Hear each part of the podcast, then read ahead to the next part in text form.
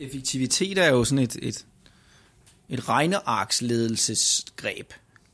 Vi, det er lidt McKinsey-konsulenten, der kommer ind for højre, og så sparer vi 10%, for nu bliver vi mere effektive. Men hvad er den, den langsigtede omkostning ved at kun fokusere på effektivitet? Du lytter til et CFL-podcast.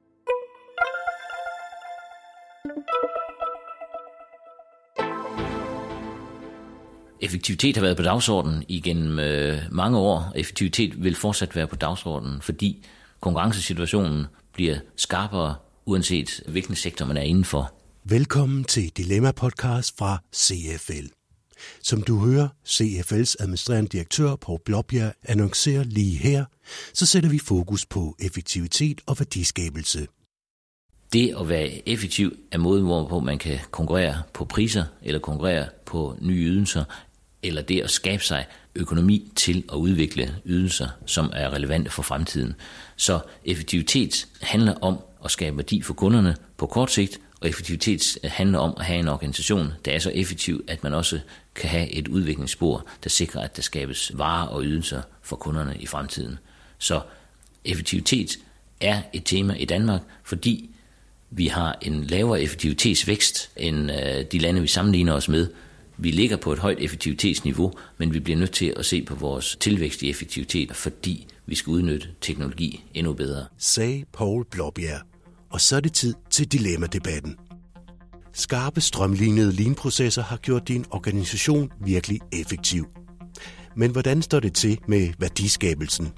Der kommer flere og flere henvendelser fra kunder, der oplever et forringet serviceniveau, fordi alting helst skal kunne skemalægges. Du får tanken, at I måske er blevet for effektive. Hvad gør du?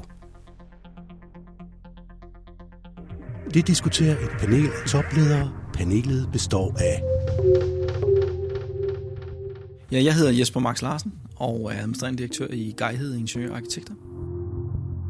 Og jeg hedder Jørgen Viber Andreasen, og jeg er administrerende direktør i Molio, som er byggeriets videnscenter. Helt overordnet kan man sige, at Lean er jo en rigtig god tankegang, der skaber effektivitet. Men øh, min erfaring med det, det er også, at det på sigt kan distancere den enkle fra øh, de resultater i bund og grund, der skal skabes. Fordi det hele bliver beskrevet og øh, gjort til checklister, hvor det er vigtigere at, at sætte flueben ud for checklisternes punkter, end det er at få en øh, god kundeoplevelse. Og noget af det Lean gør, det er jo at beskrive alle processer ned til mindste detalje, forfine dem, og, og min erfaring med organisationer, der bedriver Lean, er, at de så glemmer at forny sig, glemmer at stille spørgsmålstegn ved øh, den oprindelige idé om at skabe Lean, det var jo, at vi skal forny os, vi skal være mere effektive. Øh, men glemmer at stille de der spørgsmålstegn undervejs, og, og, og så være villige til at lave øh, processerne om. Altså her rent principielt har det lidt svært med lean som princip, fordi det er tandhjul, der så skal snore hurtigt. Og rigtig mange af vores øh, ydelser, vi sælger som virksomheder, er jo rådgivningsydelser. Det er ydelser, der handler om relationer. Og de kan være rigtig svære at sætte i, øh, i sådan en, en tandhjuls tankesæt. Jeg har haft fornøjelsen at være med både i en øh, vækstperiode i vores virksomhed, og så måtte vi som rigtig mange virksomheder i 2008-2009 begynde at tilpasse os øh, og for at skabe den effektivitet og værdiskabelse, som var nødvendig på det tidspunkt for at, at, at holde indtjeningen. Og det, øh, jeg kunne mærke, vi havde gjort, altså det vi fik virkelig gavn af, det var, at vi i et langsigtet perspektiv havde taget den, øh, arbejdet med den menneskelige faktor, altså havde arbejdet med medarbejdere og chefer, så der var en reserve at tage hul på i det øjeblik, du kørte effektivitet og værdiskabelse meget skarpere ind over.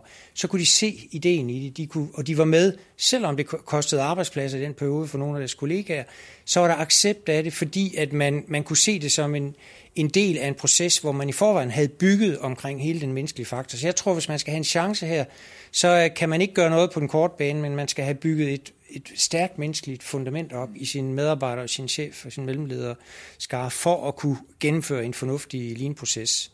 Hvis ikke altså man er et af de der firmaer, der eksploderer med plus 1000 procent på, på toplinjen øh, hvert år eller sådan et eller andet. Og der er jeg helt enig med dig, Jørgen, i, at, at det handler om menneskelige relationer. Det handler om at frigøre den øh, energi, som alle indeholder.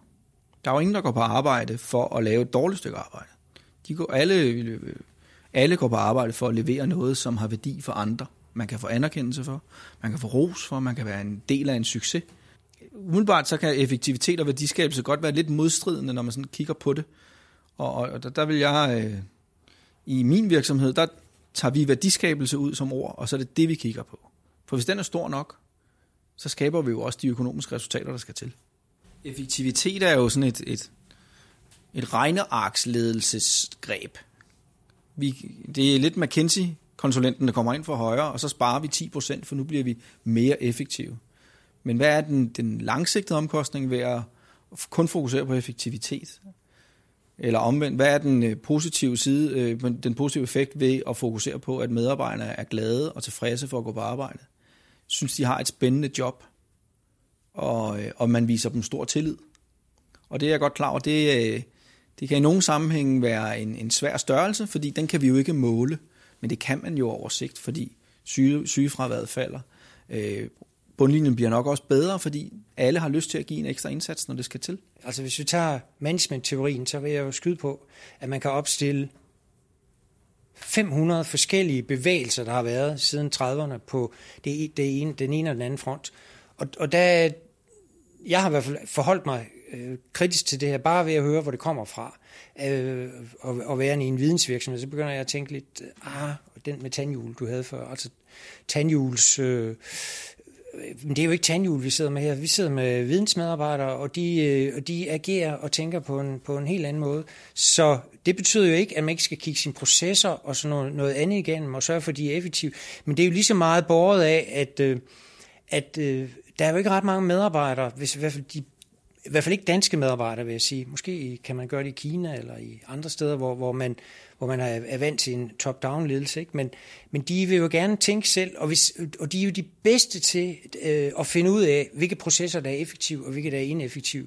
Og der skal man jo bare som, øh, som øh, leder være coach og slå ørerne ud, og så samle al den øh, viden ind, de har, og al den know-how, de har om, om processer, så kan du jo så det, kan det i princippet, den effektivitetsproces, blive en down-up-bevægelse, øh, frem for at det bliver et eller andet, der kommer en konsulent, der ankommer, og så skal ledelsen gennemføre en lean-proces i, øh, i virksomheden. Så derfor kan, om det er dansk lean, eller hvad du skal kalde det, men altså, der er en masse af muligheder for at gennemføre effektivitetsprocesser, og så alligevel have medarbejderne med.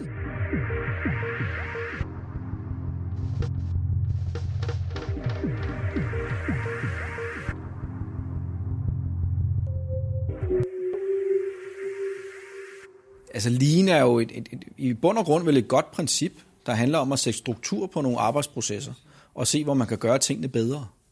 Og så vil jeg så vende tilbage til, til noget af det første, jeg sagde, som handler om, at lean handler jo også om at se forandringsvilligt på sig selv.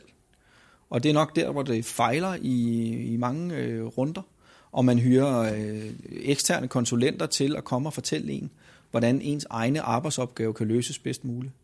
Man kunne også tage den anden tilgang, som handlede om, at, at de mennesker, der sidder med arbejdsopgaverne, de ledere, som er tættest på, spurgte nysgerrigt ind, som du siger, Jørgen, og lyttede. Og så tog sig en, en, en, en snak øh, med en god flaske rødvin og en bøf sammen med sine folk, og sige, hvad kan vi gøre bedre her?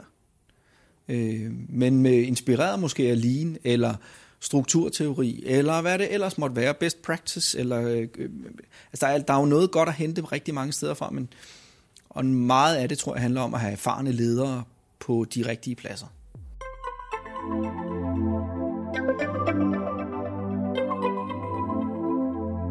Bjarne Jacobsen er områdeschef ved CFL. Han har kigget på den nye indikator om effektivitet og værdiskabelse. Og der er flere ting, der springer i øjnene ved de nye data, fortæller han her. I CFL's indikator om effektivitet og værdiskabelse har vi spurgt ind til, i hvor høj grad virksomhederne arbejder med effektivitetsforbedringer.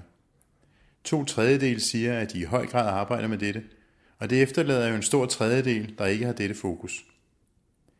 Når vi så samtidig spørger ind til, i hvor høj grad værdiskabelsen over for kunderne er tænkt ind, er det kun cirka halvdelen, der svarer i høj grad. Derudover svarer cirka halvdelen, at de arbejder med effektivitetsforbedringer i hele virksomheden fortæller områdeschef Bjarne Jacobsen og fortsætter. På engelsk sondres der mellem efficiency og effectiveness, der betyder henholdsvis at gøre tingene rigtigt og gøre de rigtige ting. Og det er altså ikke bare at gøre det eksisterende mere effektivt, men også at sikre, at det er de rigtige ting, der prioriteres. Og her kommer værdiskabelsen over for kunderne naturligvis ind som en væsentlig faktor. Sidst men ikke mindst, så er det kun cirka hver sjette virksomhed, der oplever, at de i høj grad får realiseret den forventede værdi af deres effektivitetstiltag. Så det tyder på, at vi enten opstiller urealistiske forventninger, eller ikke i tilstrækkelig grad evner at gennemføre de potentielle effektivitetsforbedringer. Som i så mange andre situationer, så har det her selvfølgelig også noget med mennesker at gøre. Øhm, og øh, det, som øh, vi, vi ser, det er også, at vores indikator tyder på, at topledelsen godt nok er involveret i identifikation af effektivitetsforbedringer, men måske slipper øh, selve implementeringsdelen for tidligt, og man dermed mister effekten øh, og værdien af, af de effektivitetsforbedringer, som man gerne skulle lykkes med. Det vi ser, øh, og vores indikator peger på, det er, at øh, godt nok er topledelsen involveret i selve identifikationen af de effektivitetstiltag, der skal foretages, men måske mister man for tidligt ledelsesfokus på selve opgaven. Og egentlig er der en sidste faktor i værdiskabelsen, som virksomhederne virkelig skal være opmærksom på. Noget af det, der kunne hjælpe virksomhederne mest i forhold til at opnå den ønskede effekt af effektivitetstiltagene, er blandt andet, at man dyrker øh, selve kulturen omkring det at identificere øh, og gennemføre effektivitetsforbedringer. Øhm, en af de øh, områder, der ligeledes peger på, er virksomhedens evne til at kigge uden for egne rækker. Det vil sige, at man ikke selv skal opfinde alting, men man egentlig også kigger på best practice ude omkring i verden. Og det var altså områdeschef i CFL, Bjarne Jacobsen, du her hørte fortælle om CFL's indikator fra marts 2017 om effektivitet og værdiskabelse.